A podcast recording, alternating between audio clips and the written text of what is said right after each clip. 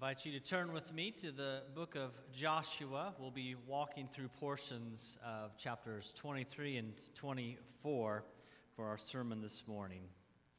Uh, as you turn there, would you uh, pray with me? Let's pray. Heavenly Father, we ask your presence with us now through your Spirit. Draw us near into yourself through your Son, that we might hear from you, and that we might be willing to receive that which you have for us in your word living and active, O Lord. Pierce our own hearts, our own minds, that we might see and hear of Christ more clearly. We pray all these things in Jesus' name. Amen. I'm going to walk through Joshua 23 a bit. So, Joshua 23, the first two verses read this way. A long time afterward, when the Lord had given rest to Israel from all their surrounding enemies, and Joshua was old, well advanced in years, Joshua summoned all Israel its elders and heads, its judges and officers, and said to them, I am now old and well advanced in years. The book of Joshua ends with two concluding speeches Joshua to Israel and her leaders. We're going to be fast forwarding through the book of Joshua and through his story as we transition into the work of judges in the life of Israel here. What we see, though, from Genesis to our text today we've seen a succession from, from Abraham to Isaac and, and then to Jacob. And Israel, his name is Jacob is Israel. And then from, from Israel, then we have the, the tribes being formed. From those tribes, Moses is raised up to lead Israel in an exodus, and a freedom. And now he hands off the mantle to Joshua, who leads them in conquest of the land. Now, at the end of Joshua, however, there's no clear successor, is there? What happens next? Who's going to lead Israel now that Joshua is old and well advanced in years and preparing to die? So, here's what we see at the end of Joshua Israel is left this way. Israel is left longing for a better, a more permanent Joshua. Joshua's been great. The people have been faithful. Joshua still dies. They need a new and better Joshua to be raised up. Secondly, they need to be looking to God as their king, as their ruler. This is the story of Joshua, it's the story of judges, it's the story of kings, it's all of Israel's history. God has brought them into the land, although it's an incomplete conquest, after decades of battle. The question is for them how will they live now while they are in the land? And that's what Joshua, as he prepares for his final breath, is instructing them. With his last few breaths, he's instructing them. This is how we are to live in the land. So drop your eyes down to verse 8. I think it summarizes what Joshua is saying. Verse 8 says of 23, But you shall cling to the Lord your God, just as you have done to this day. Drop down to verse 11. Be very careful, therefore, to love the Lord your God. For if you turn back and cling to the remnant of these nations remaining among you, make marriages with them so that you associate with them, they with you, and so on. Cling. This is Joshua's final exhortation. Cling to the Lord your God. At whatever cost, whatever is required of you, cling to the Lord. And the way that Joshua is doing that in these last two exhortations is through a covenant renewal service. There's vows being taken before the living God here. The question is how are we to live in the land that God has given us? It says, cling to the Lord and don't cling to idols. Cling to your husband who has called you his bride. Don't cling to those false lovers offering themselves freely. Cling. You might recognize that word cling. It comes from Genesis, right? A man shall leave his father and mother and cling to his wife or hold fast to his wife, and they shall become one flesh. The exhortation of Joshua here is to live in the land with God as your husband and you as his bride. Cling to Yahweh, who has given you this inheritance. The word cling images the union of husband to wife, the becoming of one flesh. Israel is to be united with their God. They might flourish in that union. As Joshua gives his final charges here, in the same way that Moses gave a final charge, in the same way that Jacob gave a final charge, he is urging God's people to fidelity, to faithfulness to God, saying, You're united with Yahweh, you're united with your God. Therefore, you must hold fast to him. This is the God who has delivered you, who has sustained you, who has saved you. Hold fast, cling to your God. To sum up Joshua 23 and 24 and these two charges from Joshua, their dying leader, cling to the Lord your God. 12 times, the Lord your God is said 12 times by Joshua, cling to him, the Lord your God. Now, verse 3 and 4 continue this thought. And verse 3 You have seen all the Lord has, your God has done to all the nations for your sake. For it is the Lord your God who has fought for you. Behold, I have allotted to you as an inheritance for your tribes those nations that remain, along with all the nations that have already been cut off. We see a few things here. There's nations conquered as they get into the land, but there's still nations that remain. Did you catch that? The nations that remain. There's a conquest, but it's not as full yet. So we note a few things. Like we said, Joshua is preparing to die, and the question is, well, what next? We're in the land. The Lord has provided, given us inheritance, but what now? Secondly, we see that the nations have been subdued throughout the land, but that the nations remain. In verse 6, Joshua promises God's continued work to push back the enemies that remain in the land. But that means it's a confession that that the land is not yet fully cleansed or, or consecrated to God holy. Third thing we note is that the land has been allotted to the 12 tribes to inhabit as their inheritance. They are given rest in the land, rest for their dominion. Remember, like when we get to this point here in Joshua's uh, narrative here, that they've been warring in Canaan for decades at this point. They've been conquering the southern region, regions of, of the land. Then they traveled up north and conquered regions up there and come back to the center.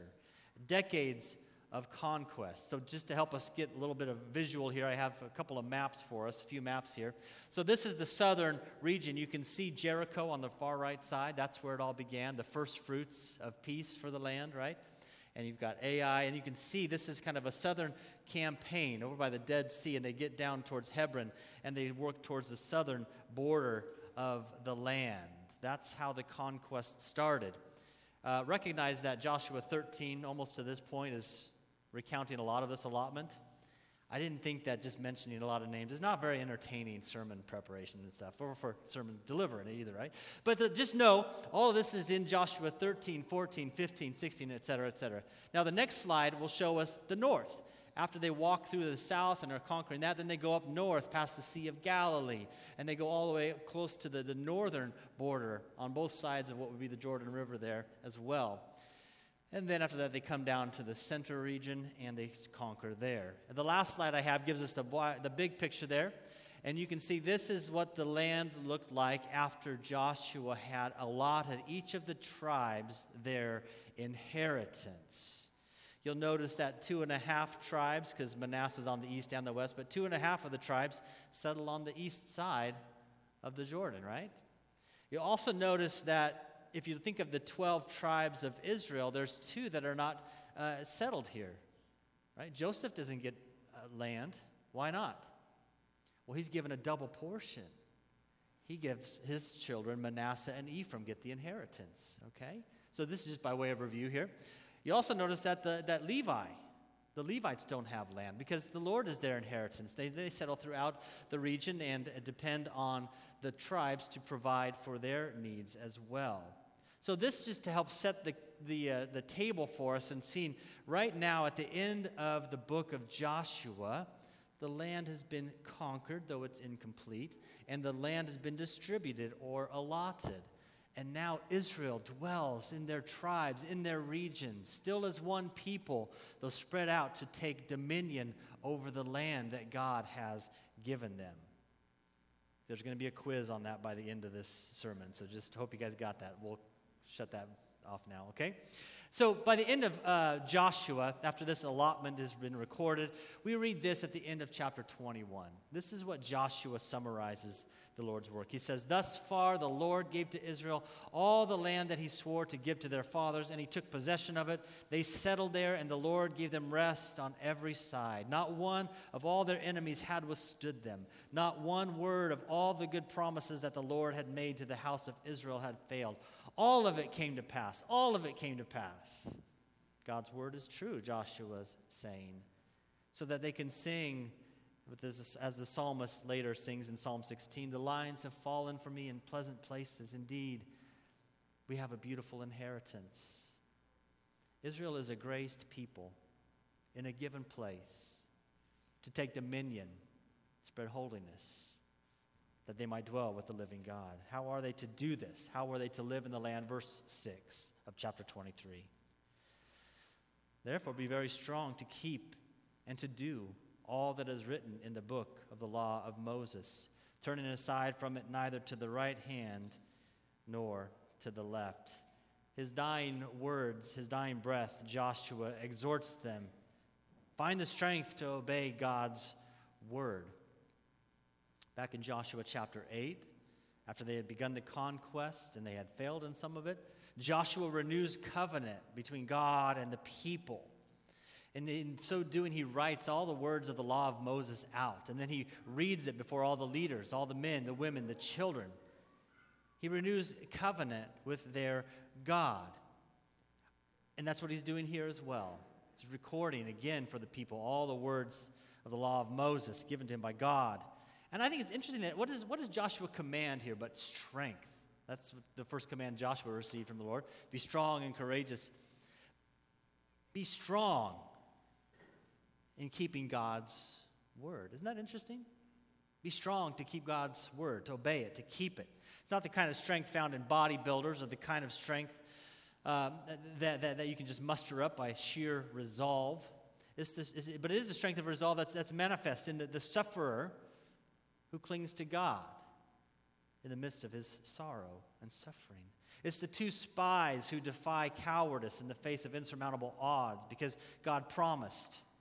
It's the strength to pore over God's word and commune with Him in prayer when the urgent cries for your attention and your energy. And so it is for us. See, Joshua's legacy, so to speak, here at the end, is that of a man who held fast to God, trusting firmly in His word. Is that our legacy as well? So that when God says that He will never leave us nor forsake us, that's His promise. Are we those who then rise to get out of bed to face a new day, even though he seems absent. We hold fast to that word. When our foundation for our identity begins to crumble, that project we work so hard on flops, and we let someone down that we really care about, we trust that while we were still enemies, Christ died for us, that we've been bought with a price and we belong to Him, no matter our failures. Or when fear grips us and anxiety of an uncertain future takes hold, can we trust that indeed Jesus says, I am the good shepherd? As Joshua said in chapter 23, verse 14, he says, I'm about to go the way of all the earth, and you know in your hearts and souls, all of you, that not one word has failed of all the good things that the Lord your God promised concerning you. All have come to pass for you. Not one of them has failed. In one breath, Joshua says three different ways God's word has never, ever failed. It's vital that this be true, not only for them, but for us, because temptation to idolatry will always entice God's people. And so Joshua warns not only to have strength to trust in God's word, but look at verse 7.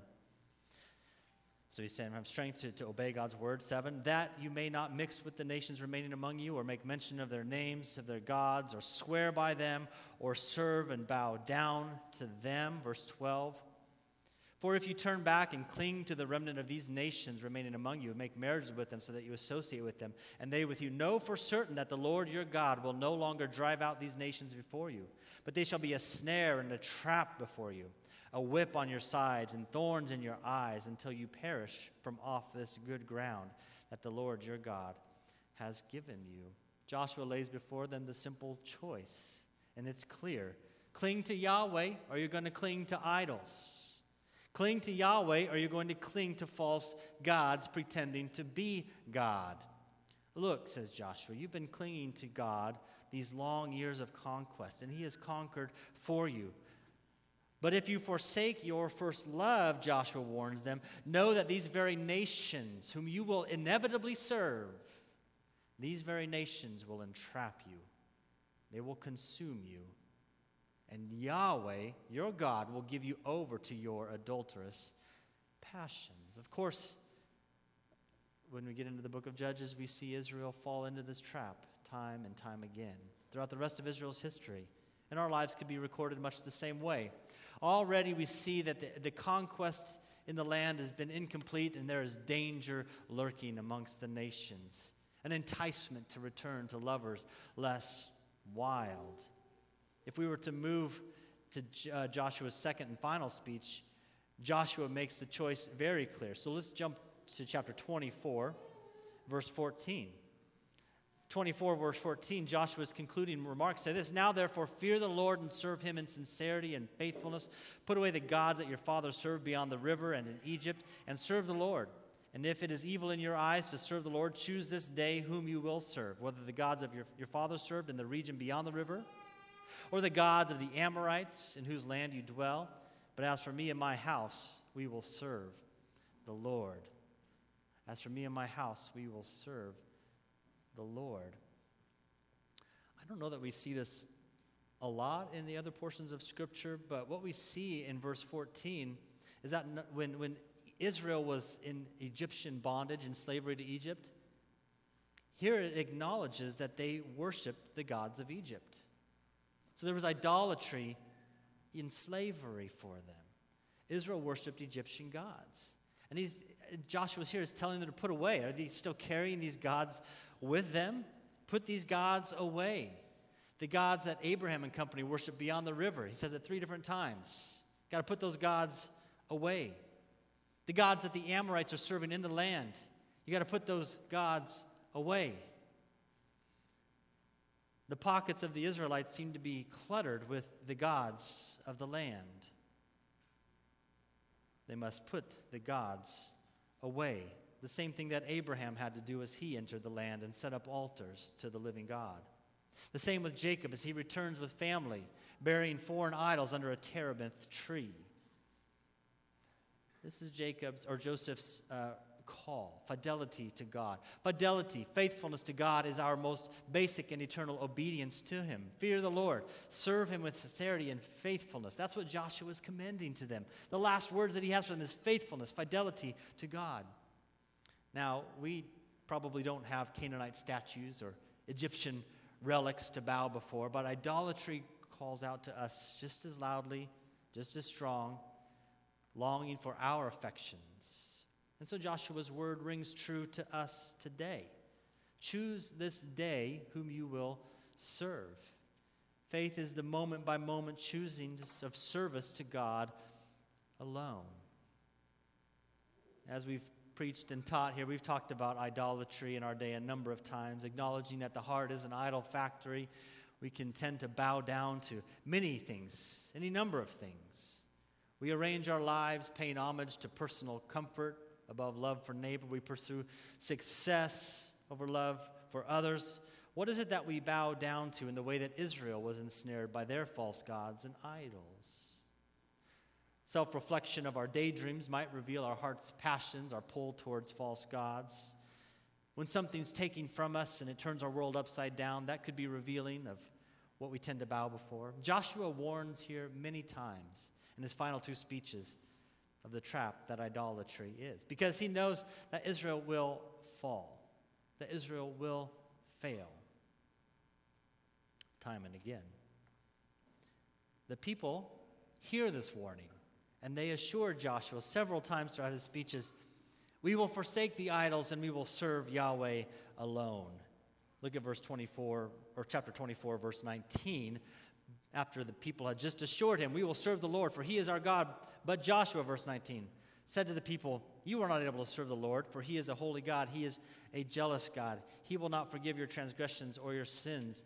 If you forsake the Lord and serve foreign gods, then he will turn and do you harm and consume you after having done you good. And the people reassure him, We will love the Lord our God above all else. And this interaction happens three different times here. The people assure him they will not flee their God, they will not wed foreign gods, they will not fail God. And three times Joshua warns them, Yes, you will. His final act before drawing his final breath is an answer to this quandary, a commitment that will fail. How do they go on in the land when they will fail their covenant obligations. Verse 25 of chapter 24. So Joshua made a covenant with the people that day, put in place statutes, rules for them at Shechem. Joshua wrote these words in the book of the law of God, and he took a large stone, set it up there under the terebinth that was by the sanctuary of the Lord. And Joshua said to all the people, Behold, this stone shall be a witness against us. For it has heard all the words of the Lord that he has spoke to us. Therefore it shall be a witness against you, lest you deal falsely with your God. This is the way that God has been dealing with his people throughout the scriptures and throughout redemptive history. He's covenanting with his people. It's an oath from God saying, I will be your God and you will be my people. And the people respond, We will be your people and you will be our God. Joshua has been warning the people of the curses that follow disobedience. he's been giving them the blessings that accompany obedience in this God's covenant relationship with his people. And Joshua is acknowledging that you will fail, but he's also setting up the pattern, the template, that your God is faithful. He will never leave you nor forsake you. You can renew a covenant with your God, and he will be your God. You will be his people. And that's what our worship service is every Sunday. As we gather together, we are simply renewing covenant with the living God. We gather to hear His word, which is steady, which is true, and which never fails. We renew commitment, saying, We will be your people, you will be our God, as we rise in the assurance of our forgiveness. Now, I know that without a shadow of doubt, each and every one of us has bowed before false gods, even this past week. We have forsaken our first love, as we did the week before, as we will do the week before us now. Remember Peter vowing fidelity to Jesus as he approached the cross? Even though everybody else will run away, I'll never leave you. And what does Jesus say? Well, three times you'll deny me. And sure enough, Peter says, I'll be with you and three times, Peter denies him, and the rooster crows, and Peter weeps. It's very much what we have here between a Joshua and Israel interaction. We'll be faithful. No, you won't. We'll be faithful. You're going to fail. We'll be faithful. You're going to fall. But the risen Christ calls to Peter, doesn't he? To renew covenant with him? Peter, do you love me? Yes, Lord. And feed my sheep. Feed my lambs, feed my sheep. Covenant fidelity is secure in Jesus Christ, the greater Joshua. The last thing that Joshua did here is he sets up a memorial stone. Seems a strange thing to do for us today, but it's a memorial. And we've talked about memorials and how they function. It's a witness, as he says here, against the people should they forsake their God. It's like when Jesus was praised in his triumphal entries, and the Pharisees seek to silence him. Jesus warns even if these people were silent, these stones would cry out. This memorial stone will cry out against the people of Israel should they forsake the living God, as they have committed to be his people and he their God. It's also a crying out to Yahweh as you have conquered the land and given it as an inheritance. Do not forsake your people so that Joshua, with his dying breath, he says this in verse 28 So Joshua sent the people away, every man to his inheritance. God is faithful. Not a word will return to him void. His promise is true, his deliverance eternal. And yet we come to the end of the book of Joshua and we see that Joshua, this Joshua, was not enough. Last thing we hear of him is that he dies and is buried in the land. At the end of this book, we are left longing for a more permanent Joshua. We need a true and final Joshua to fight and conquer on our behalf. A final Joshua to give us rest in the land as our inheritance, to grant us our inheritance. And we know Jesus Christ is the better Joshua. Jesus' very name is Joshua a true, a better, a final Joshua, where he has conquered Satan, sin, and even death itself.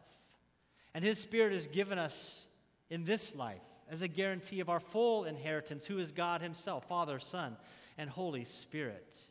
We, God's people, hide ourselves in God's prophet, who is Joshua. We establish and build our lives on His word. We forsake idols day in and day out, always and only in His grace, that we might ever, always, and only cling to God. Let's pray. Our Heavenly Father, we're grateful for your word, and we ask your blessing upon it now as we've heard from it. You, would you conform our image, ourselves into the image of your dear Son, that we might depart this place in your peace, taking dominion over all things and all places that you give us. We pray all these things in Jesus' name. Amen.